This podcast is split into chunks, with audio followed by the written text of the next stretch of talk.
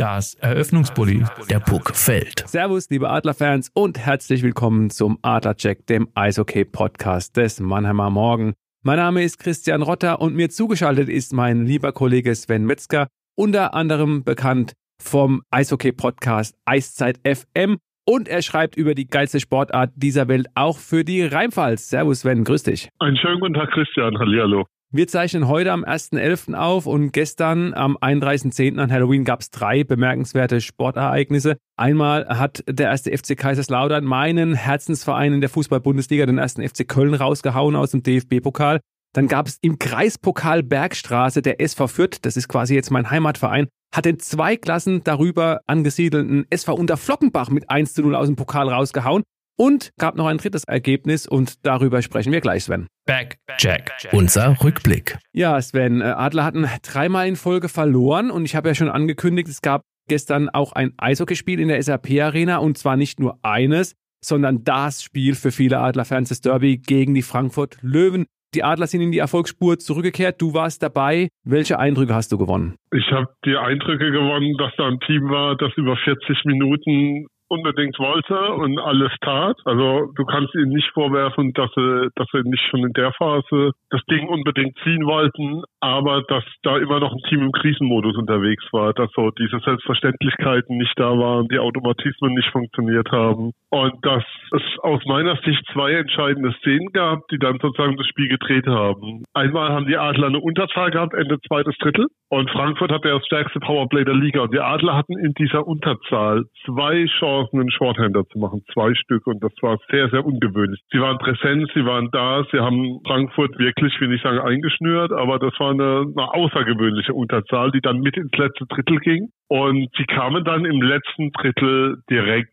stark raus und waren präsent und waren da und du hast gedacht, hey, was ist denn hier los? Die Mannschaft ist ja wie ausgewechselt. Und bis dahin muss man sagen, bis zur 40. Minute war es so, dass Tiefensee die Mannschaft im Spiel gehalten hat. Es hätte höher als 2-1 stehen können. Also es ist nicht so, dass der Patient jetzt da als komplett geheilt entlassen werden kann. Aber was die Adler in den letzten 20 Minuten gezeigt haben, hat an sehr, sehr gute Zeiten erinnert. Frankfurt kam überhaupt nicht mehr zur Entfaltung. Frankfurt, die bis dahin ich glaube, kein Icing genommen hatten, haben auf einmal zwei Icings nacheinander genommen, weil sie überhaupt nicht mehr gegen die Adler irgendwie einen sinnvollen Spielaufbau hinbekamen. Und am Ende muss man sagen, war der Sieg auch verdient. Du hast ja später dann auch diverse Gespräche geführt mit den Protagonisten. Konnten die sich das erklären, warum auf einmal im letzten Drittel der Schalter so umgelegt wurde? Also Coach Johann Lundskog hat es auf den Punkt gebracht, wir sind mehr gelaufen. Wir sind einfach, wir haben unsere Füße bewegt. Wir haben unsere Beine bewegt und haben deshalb Frankfurt so unter Druck gesetzt. Und das haben wir getan. David Wolf hat auch nochmal gesagt, der war nach dem Spiel auch in der Mixzone, wir haben die Schnauze voll gehabt vom Verlieren. Wir reden ja über drei Niederlagen in Folge, die davor waren. Da kommen wir vielleicht auch nochmal hin. Ähm, aber wir haben die Schnauze voll gehabt vom Verlieren und ich glaube, der zentrale Punkt war auch so diese Haltung in der Kabine. Es war schon auch so ein Confidence Boost, wie die, wie man dieses PK gespielt hat und wie stark man da war und es ging dann noch ein, und man das dann mitgenommen hat. Und da kam man eben raus ins letzte Drittel und dann schon vom 2-2 hat Wolf die Chance, wo er sozusagen in the crease steht, also vom Torhüter und wo er, wo er glaube ich, über die Scheibe schlägt. Schon das hätte das 2 zu 2 sein können. Und dann fiel ja das Tor kurz danach ich habe sie auf dem Zettel stehen, zwölf Sekunden danach. Und mit dem 2-2 war das wirklich wie so ein Brustlöser. Lundskog hat es danach gesagt, du brauchst doch so einen Funken. Also ähm, Spark ist das Wort, was er benutzt hat. Du brauchst einen Funken, ähm, den du tragen kannst. Und wo ich nicht mitgehe, er hat gesagt, wir sind mit diesem Drittel wieder back on track. Ich finde, das muss man erst beweisen jetzt. Es steht ein Wochenende vor der Tür mit zwei Spielen, die man beide verloren hat im ersten Viertel. Aber ähm, diese letzten 20 Minuten zeigen die Richtung an, in die die Adler gehen können, das Potenzial, was sie haben. Man muss natürlich auch sagen, was noch dazu kommt, äh, sie haben mit, nur mit drei Reihen gespielt zum Schluss, die letzten 20 Minuten. Chris Bennett kann sein, dass er die Verletzten ähm, der Adler ergänzt und dass auch er ausfällt. Also da war es so, der hat irgendwann nicht mehr gespielt bis, glaube Mitte zweites Drittel nicht mehr und dann wurde auf drei Reihen umgestellt. Also ähm, Eisenmenger ging dann hoch und ähm, Broske und Thies haben dann kein Eis mehr und mit diesen drei Reihen hat man dann einen Rhythmus entwickelt und mit der kurzen Bank ging es dann gut aus. Das kannst du, glaube ich, nicht ewig durchspielen. Das ist auch ein Punkt. Aber das war insgesamt, diese letzten 20 Minuten waren sehr, sehr überzeugend und sehr nah an dem, was man so zu Anfang der Saison gesehen hat. Und wenn das Team diese Leistung dauerhaft bringen kann, also dann, dann sind die Adler auf jeden Fall wieder da. Du hast ja gesagt, also Back Check ist ja nicht nur das eine Spiel, was wir jetzt hatten.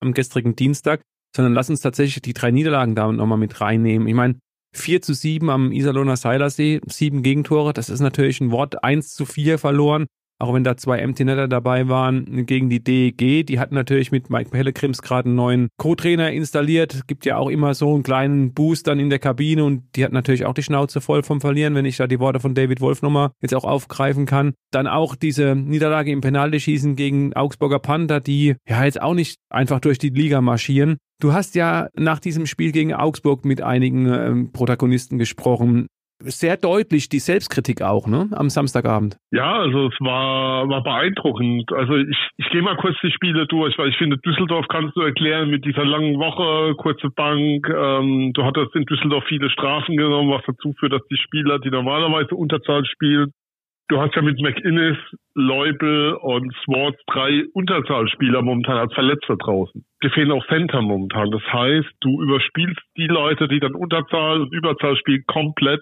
wenn du viele Strafen nimmst. Und dann hattest du die kurze Woche in Düsseldorf mit Krosic. Das kann, das ist ein Punkt, den kann ich verstehen lassen, dass da einfach die Energie fehlt an dem Tag. Ähm, das ist vollkommen okay. Iserlohn war peinlich in der Form, wie man da gespielt hat. Also du hast genau das gemacht, was die Iserlohner wollen und die haben sich dafür bedankt und hast sie eigentlich nicht vor irgendeine Frage gestellt und das war einfach einfach mit Sicherheit das schlechteste Spiel bisher. Und Samstag war dann so, dass es so ein kleiner Schritt vorwärts gab, aber kein großer. Und was spannend war, war, dass danach waren Corbinian Holzer und Tom Kühnhackel, also zwei sehr erfahrene Spieler, die auch beide NHL-Erfahrung haben, in der Mixzone und du konntest die Interviews übereinander legen. Es ging nur darum, es liegt an uns, wir müssen die Dinge einfacher machen. Ähm, Corbinian Holzer hat einen schönen Satz gesagt, es muss okay sein, wenn in 99 Prozent der Wechsel nichts passiert. Das ist in Ordnung. Wir müssen diese Sturheit aus dem Kopf kriegen, immer was Besonderes zu machen oder was Besonderes machen zu wollen, weil du ganz viele Chancen hattest. Das war auch gestern wieder in einer Szene zumindest der Fall. Aber gegen Augsburg hat es sich ein Tor gekostet, unter anderem das 3-2 von Elias, wo du die Scheibe an der blauen Linie verlierst, weil du sie nicht tief spielst, sondern einfach hinterhergehst, sondern weil du versuchst, dich im Zweikampf zu verheddern, du verlierst die Scheibe und das System der Adler ist nun mal so, dass sehr offensiv ausgerichtet, dann bist du hinten anfällig, wenn du nicht die einfachen Dinge tust und wenn du nicht ähm, souverän mit der Scheibe umgehst. Also für mich war das ein klares Signal, dass es in diesem Team komplett stimmt, weil Kühnhackel das Gleiche erzählt hat, Holzer und auch der Coach. Und du hast gemerkt, das ist jetzt nicht so ein PR-Gerede, sondern, also du hast ja die Jungs angesehen, die waren echt verzweifelt. Im Sinne von, was für eine Scheiße haben wir denn da wieder gemacht? Und das hast du ähm, gesehen am Dienstag. Der Dienstag war schon auch die ersten 40 Minuten. Du hast gegen starke Frankfurter Mannschaft gespielt, die gerade Köln zerlegt hat in der eigenen Halle ähm, gespielt und die momentan schon auf einem sehr, sehr guten Level unterwegs sind, die ähm, zwei der besten Offensivverteidiger der Liga haben, die einige gute Stürmer drin haben. Nicht optimal die ersten 40 Minuten, aber es war okay. Aber so in den letzten 20 Minuten war das dann nochmal dieser Schritt und ich glaube, das ist dieser Schritt, den du brauchst, wo du dann wieder hinkommst. Und es war auch so, dass Holzer gesagt hat, so diese Nummer, ähm, das liegt dann auch an mir als Führungsspieler, mit Kollegen darüber zu reden, über dieses Verhalten. Also es war komplett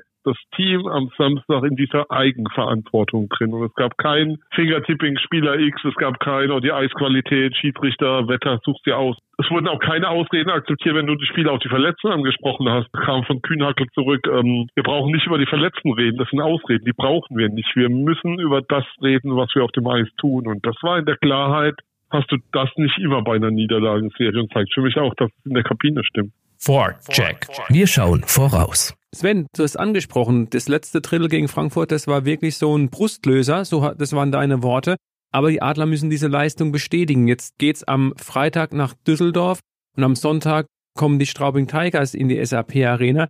Was erwartest du jetzt von der Mannschaft? Auf welchem Weg muss sie jetzt weitergehen? Ist es wirklich so einfach, wie es Johann Lundskog auch gesagt hat, wir müssen einfach die Beine bewegen? Haben sie die Beine jetzt wieder gefunden? Das wird man sehen. Also ich weiß es nicht. Also ähm, dieses, ich habe ja vorhin gesagt, Lundskog meinte, wir sind back on track, also zurück in der Spur. Ich finde, das muss sich beweisen. Es war ein Drittel, was richtig stark war und wirklich überragende 20 Minuten. Ob damit dann sozusagen dieser, dieser Brustlöser da ist dieser berühmte Knoten geplatzt ist, ich weiß es nicht, und das werden tatsächliche Spiele zeigen. Aber klar ist halt auch, wenn die Adler so spielen wie im letzten Drittel, haben sie in Düsseldorf wenn sie das über 60 Minuten spielen und nicht über 20, haben sie eine große Chance, das Spiel zu gewinnen. Und wenn sie am Sonntag gegen Straubing so spielen, haben sie ebenfalls eine große Chance, das Spiel zu gewinnen. Weil klar ist, wenn die Adler immer so über 60 Minuten spielen, ich habe vorhin Kopinian Holzer zitiert, der gemeint hat, wenn in 99er Wechsel nichts passiert, ist das in Ordnung.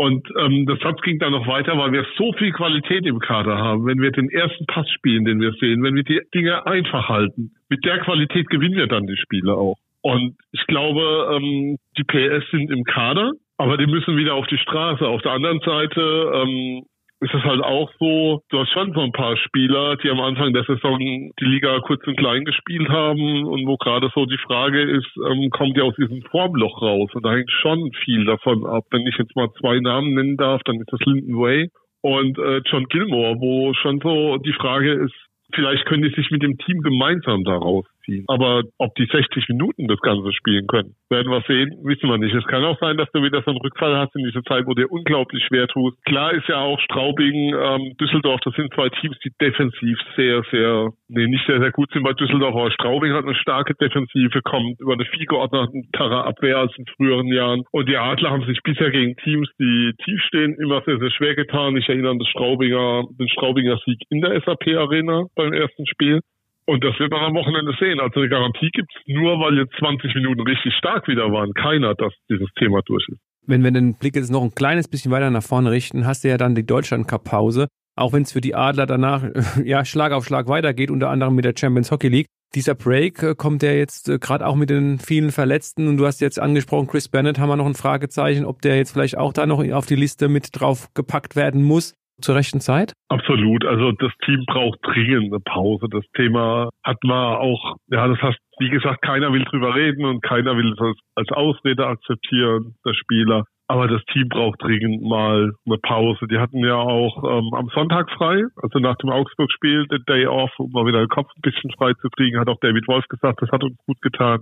Und die Spieler, die eben spielen, haben schon sehr, sehr viel Eis gefressen in den letzten Wochen und in den Knochen und es wird dann schon mal Zeit, ähm, die Pause ich glaube, die kann dir einfach nur, nur helfen momentan, so wieder die Akkus aufladen, ein bisschen frisch werden im Kopf. Das ist das, was wir jetzt auch brauchen. Dann werden wahrscheinlich auch relativ wenige Mannheimer Spieler bei der Nationalmannschaft sein, deine Einschätzung? Das war tatsächlich eine Frage, die ich mir auch gestellt habe, weil ich ja dachte, irgendwann muss ja mal die Nominierung veröffentlicht werden. Aber äh, ich gehe davon aus, dass da nicht viele kommen werden, sondern äh, wird ja wohl auch in Einklang mit den Vereinen nominiert. Und ich glaube nicht, dass da viele dabei sein werden. Auf der anderen Seite weiß ich halt nicht, was für einen Grund Harry Kreis haben muss sollte auf Matthias Blach dazu verzichten, um jetzt mal einen Namen zu nennen. Gut, bei dem weiß er ja, was er hat. Also der Deutschland Cup ist ja öfter mal auch so ein Showcase für Spieler, die so ein bisschen da, daran schnuppern sollen an die Nationalmannschaft.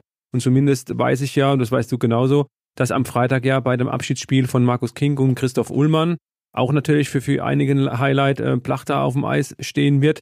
Ob der natürlich dann von Landshut, ne, von, also Donnerstag Landshut, dann nach Mannheim, dann wieder hin. Also den hatte ich eigentlich schon tatsächlich auf der Liste, ne, gestrichen, ne. Wenn du sozusagen von Spieler mit Potenzial redest, dann redest du im Endeffekt über Tiefensee ganz stark. Und was vielleicht sein kann, ich finde, dass Max Eisenmenger bisher eine tolle Entwicklung genommen hat, ob das so ein Spieler ist, den sich Kreis dann mal anschauen will. Aber das wären so die zwei einzigen, die mir jetzt auf Anhieb einfallen. Auf der anderen Seite ist dann auch klar mit Champions Hockey League Verletzte. Ich glaube schon, dass es da auch Gespräche gibt von Vereinsseite aus, von wegen, lassen wir unsere Jungs bitte, bitte ein bisschen Luft schnappen. Offside. Unser Blick über die Bande. Ja, Sven, wenn wir über die vergangene Woche sprechen, dann müssen wir wahrscheinlich auch über ein Thema sprechen, das uns alle tief bewegt hat. Ich habe gestern ein paar Bilder gesehen beim Spiel der Augsburger Panther gegen die DEG. Äh, da wurde Adam Johnson auch nochmal geehrt. Das Trikot ähm, vorm Eröffnungspulli in die Arena gefahren. Dennis Endras war da ganz äh, vorne mit dabei. Ja, Adam Johnson ist gestorben bei einem Eishockeyspiel, um es mal auf den Nenner zu bringen, weil eine gegnerische Schlittschuhkufe ihn am Hals getroffen hat. Wir wollen da jetzt nicht ins Detail gehen.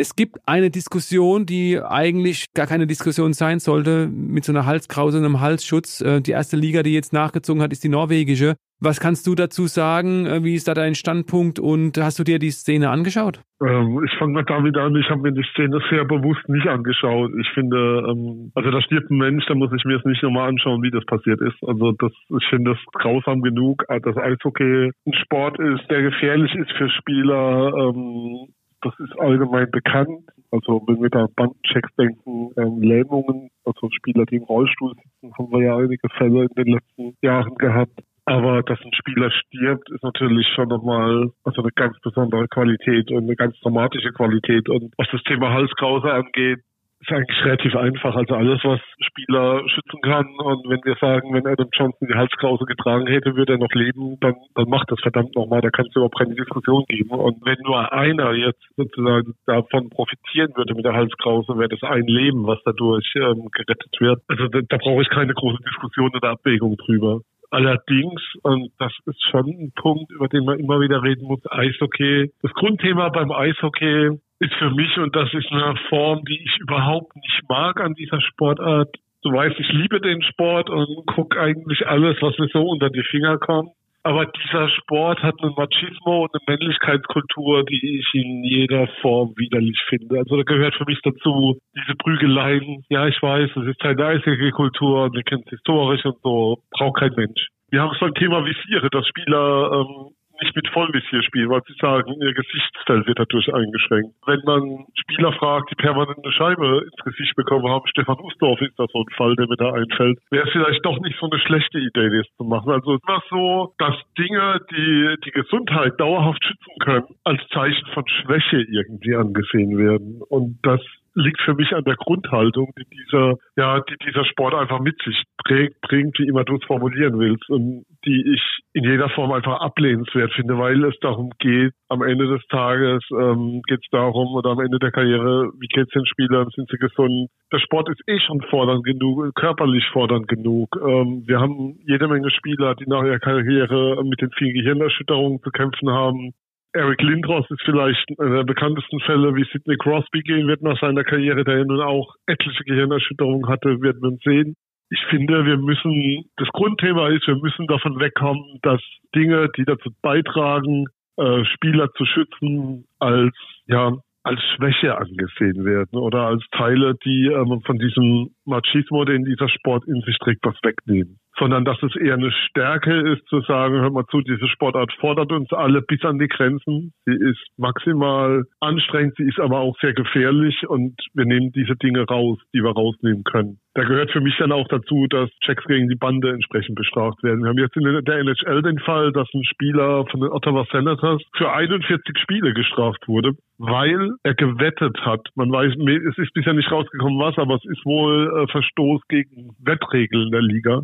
Und wenn ich mir anschaue, wie in Kauf genommen wird, dass Gegenspieler vielleicht gar nicht mehr spielen können oder ins Krankenhaus müssen und damit zwei bis vier Spielen geahndet wird, dann ist da eine totale Schieflage in diesem Sport drin und auch in der Rechtsprechung in diesem Sport drin. Und ähm, das Thema Halskraus ist für mich eins, was so jetzt auf ganz tragische Weise ähm, die Grundlagen dessen zeigt. Und da muss sich was ändern. Wir brauchen im Eishockey einen Kulturwandel und wenn da die Halskraus ein erster Anfang ist, dann, dann bitte, bitte nutzen und machen und dass es jetzt ein Spiel das Leben gekostet hat. Also schlimm in jeder Form. Ganz starke Worte, Sven, äh, von dir. Du triffst auf den Punkt. Ich bin da komplett bei dir. Für euch da draußen zur Information, Demnächst werden wieder die sportlichen Leiter der DEL-Clubs zusammenfinden und einige Themen besprechen. Da wird das auch thematisiert werden. Ich halte auch nichts davon. Moritz Müller äh, von den Kölner Hain hat in einer ersten Reaktion eben gesagt, es sollte eigentlich jedem Spieler selbst überlassen werden, was er macht.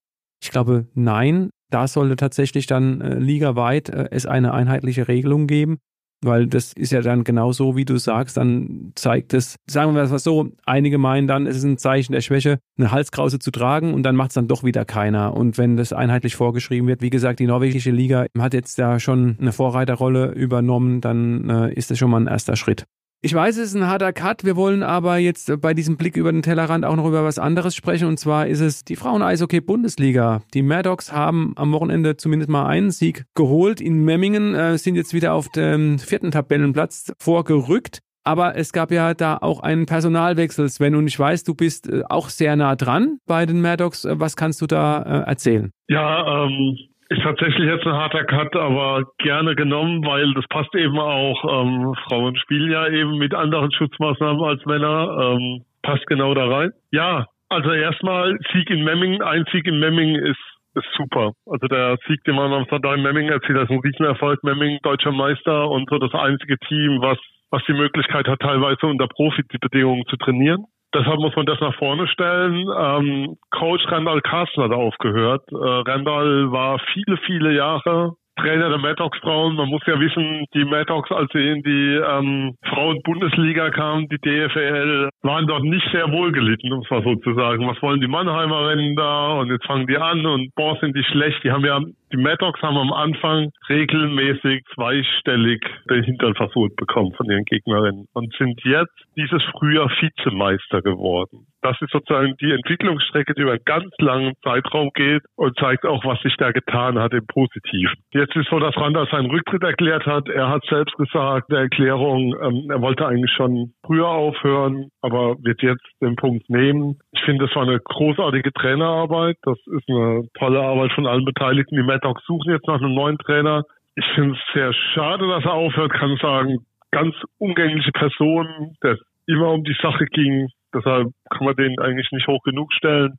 Die Information, die ich habe, ist, dass die Mad Dogs nach einem Nachfolger suchen oder einer Nachfolgerin. Es laufen Gespräche. Und die Information, die ich auch noch habe, ist, dass es am Wochenende in der Nebenhalle der SAP Arena zu Spielen gegen Berghamen kommt und am Samstag ein gewisser Sven Metzger das Spiel ähm, im Livestream kommentieren wird gegen Berghamen. Und dann mal gucken, ob vielleicht ein neuer Coach in dieser Bande steht. Overtime. Wir gehen in die Verlängerung.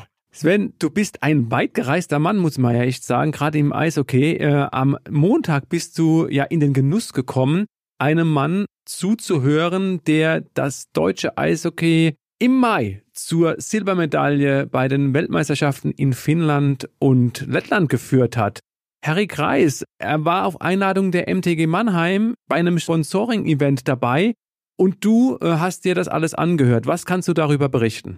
Ja, ähm, war ja auch gestern schon im Mannheimer Morgen zu lesen. Ähm, war ein toller Vortrag. Äh, Harry hat einen Vortrag gehalten zum Thema Bausteine erfolgreicher Teamführung und hat da Einblicke gegeben, die auch sozusagen für mich als, ich sag mal, als Eishockey-Verrückten spannend waren, weil so ein paar Sachen dabei waren, die für mich neu waren und die ich so nicht erwartet hätte. Also natürlich einerseits hat er nochmal auf diese WM abgehoben und den Erfolg, ging dann auch auf die einzelnen Begriffe ein, ähm, entlang der das getan hat. Aber für mich war vor allem spannend ähm, so Sachen wie, dass er gesagt hat, wir zeigen, wenn wir Videos zeigen in dem Team, nie Tore. Und du denkst so, Hä, was? Sondern sie zeigen immer geblockte Schüsse, starke Defensivaktionen in der Ecke. Es geht immer darum, das Team nach vorne zu stellen und Dinge, die sozusagen zum Teamerfolg beigetragen haben, rauszustellen, wenn sie Videos zeigen. Ich fand auch sehr spannend, ähm, in der Fachzeitschrift Dump and Chase hat Moritz Müller ein langes Interview zu WM Silber gegeben, der dort erzählt hat, dass Kreis ihn im ersten Gespräch als Nationaltrainer direkt darauf angesprochen hat, wie seine öffentliche Wahrnehmung ist als Defensivcoach, wie er sich eigentlich gar nicht sieht, was so auch zeigt, wie offen Harry Kreis mit ähm, der Kommunikation ist und mit Dingen umgeht. Auch so Sachen wie er sagt, wir schauen nie darauf, wir sagen dem Team nie, wir müssen das Spiel heute gewinnen. Und du denkst du, ja, was sagt er ihnen dann? Sondern sie reden mit dem Team immer über die Dinge, die es braucht, um ein Spiel zu gewinnen. Sie haben nie das Ziel, x Schüsse aufs Tor, weil du eben, wenn du eine Anzahl an Schüssen hast, eine große Chance hast, ein Spiel zu gewinnen, sondern sie reden immer darüber, was braucht es, um diese Schüsse aufs Tor zu bekommen. Also das ist ein sehr, zum einen sehr wissenschaftlich, was die Psychologie angeht, den Umgang damit, also was er zitiert hat, aber halt auch vor allem Fans, wir haben es ja auch getan, wir haben ja vorhin auch über die Ergebnisse erstmal gesprochen der Spiele. Und natürlich schaut man zuerst auf die Ergebnisse. Aber als Coach, und das, da frage ich mich schon, wie du das als Nationaltrainer so noch steuern kannst, weil du als Vereinstrainer viel länger mit deinem Team arbeitest und andere Möglichkeiten hast, ist das ein sehr prozessualer Vorgang, der ganz stark darauf basiert, nicht sozusagen einzelne Dinge vom Team abzufragen und zu fordern, sondern zu sagen, was brauchen wir denn, um, um das Ziel X zu erreichen und wie kommen wir dahin und haben wir, haben wir alles getan, dahin zu kommen. Er hat auch diesen Begriff geprägt der inneren Anzeigetafel, den ich sehr spannend fand. Also du hast diese Anzeigetafel in der Halle, wo das Ergebnis steht und dann hat das Team aber nochmal ähm, eine innere Anzeigetafel, wo das sozusagen draufsteht, was das Team an diesem Tag erreichen wollte oder tun wollte, damit auf dieser Anzeigetafel oben ein vernünftiges Ergebnis steht. Und die Anzeigetafel in der Halle ist nicht die interessante für ihn, sondern für ihn ist die, die wichtige Botschaft, ist diese innere Anzeigetafel, sprich auf der steht, was das Team für sich vereinbart hat, was es tun will, um ein gutes Ergebnis zu erzielen. er hat auch nochmal die WM angesprochen. Wir hatten da ja auch drüber geredet im Frühjahr in einem Podcast hier beim MM. Sie haben ja die ersten drei Spiele mit einem Tor verloren. Das hat man ja schon fast irgendwie wieder vergessen. Sie haben vor der WM ähm, mit einem Teampsychologen gearbeitet und das Team auch auf diese Situation eingestellt. Leute, es kann sein, also du, ohne dass du musst es ja nicht ins Negative ziehen, aber Leute, bei einem Spielplan Schweden, USA, Finnland kann es nun mal sein, dass du die ersten drei Spiele verlierst und haben diese Situation auch mit dem Team vorab besprochen und klar gemacht, was sind sozusagen dann die Schritte, wie gehen wir weiter. Und der Punkt dabei ist immer, es geht nie ums Ergebnis. Und das fand ich wirklich wow, also für mich war es auch ein Öffnen in jeder Form, weil das für mich so ein Einblick war in die Arbeit von, von einem Trainer, die man, die man so nicht bekommt. Und ein letzter Punkt noch, Viele in Mannheim erinnern sich noch an 2012. Die Adler führen 5 zu 2 gegen die Eisbären Berlin. Ich glaube, es sind noch 14 Minuten zu spielen. Die Adler finden in der Serie 2-1. Wenn sie das Spiel gewinnen, sind sie deutscher Meister. Berliner erzählen heute noch fälschlicherweise, die Adler haben dann die Meistertrikots schon in die Fanshops gelegt.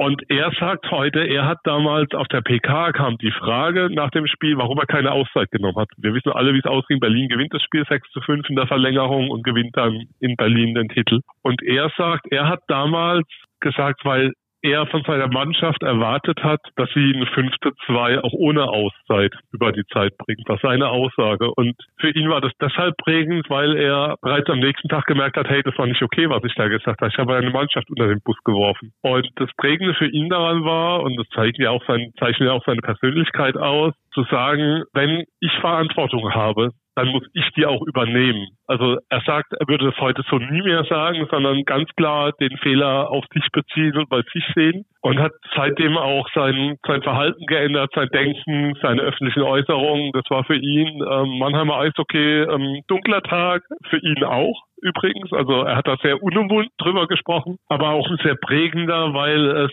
die Rezeption verändert hat, mit der er in die Öffentlichkeit geht. Okay, also er würde die Aussage nicht mehr tätigen, aber die Auszeit würde er trotzdem weiterhin nicht nehmen, ja? Die Frage hat er tatsächlich nicht, nicht beantwortet, aber ich glaube, wir wissen alle, dass er spätestens bei dem 5-3, was ja kurz nach dem 5-2 fiel, war ja mehr weniger der Gegenzug, die Auszeit heute nehmen würde mit dem Wissen. Weil wenn er das Wissen hätte, was er heute hat, würde er die Auszeit nehmen, hundertprozentig. Da gibt es kein Vertun. Okay, Sven, Mensch, jetzt haben wir in der guten halben Stunde doch einige Sachen besprochen. Erstmal vielen Dank für deine Zeit, für deine Expertise. Und euch da draußen natürlich wie immer der Hinweis, ähm, ihr könnt uns ein Like da lassen, egal äh, wo, äh, Apple, Podcast, Deezer oder Spotify. Ihr könnt uns kostenlos abonnieren unter mannheimer-morgen.de slash podcasts und könnt uns auch ein Feedback hinterlassen auch natürlich gerne zu unserem Gesprächspartner Sven Metzger unter podcast.marmo.de. Vielleicht wartet ihr erstmal noch den Livestream dann ab äh, über die Mad Dogs und dann, dann könnt ihr dann nochmal äh, ja, sagen äh, oder schreiben, wie der Sven euch gefallen hat. Ja, und ich weiß, Sven, äh, du bist ja auch ein äh, Fan des äh, ruhmreichen SV Waldhof. Nächste Woche sind die Kollegen Alex Müller und Thorsten Hof wieder dran. Das Bubo-Gebabbel wird aufgezeichnet und äh, dann sind wir alle gespannt, es gibt ja das äh, sehr, sehr, sehr wichtige Spiel gegen Schlusslicht MSV Duisburg, ob ähm, die Waldhöfer dann auch so ein bisschen, du hast vorhin gesagt oder zitiert, Johann Nutzko, back on track sind, ob es einen Brustlöser gibt oder ob vielleicht äh, personelle Entscheidungen getroffen werden. Da schauen wir mal gespannt drauf, ne, Sven? Ja, ich werde mich hier jetzt öffentlich nicht dazu äußern gerade. Aber ja, gespannt sind wir. Alles klar. Dann nochmal vielen Dank, lieber Sven. Gerne. Und an euch da draußen, haltet euch munter.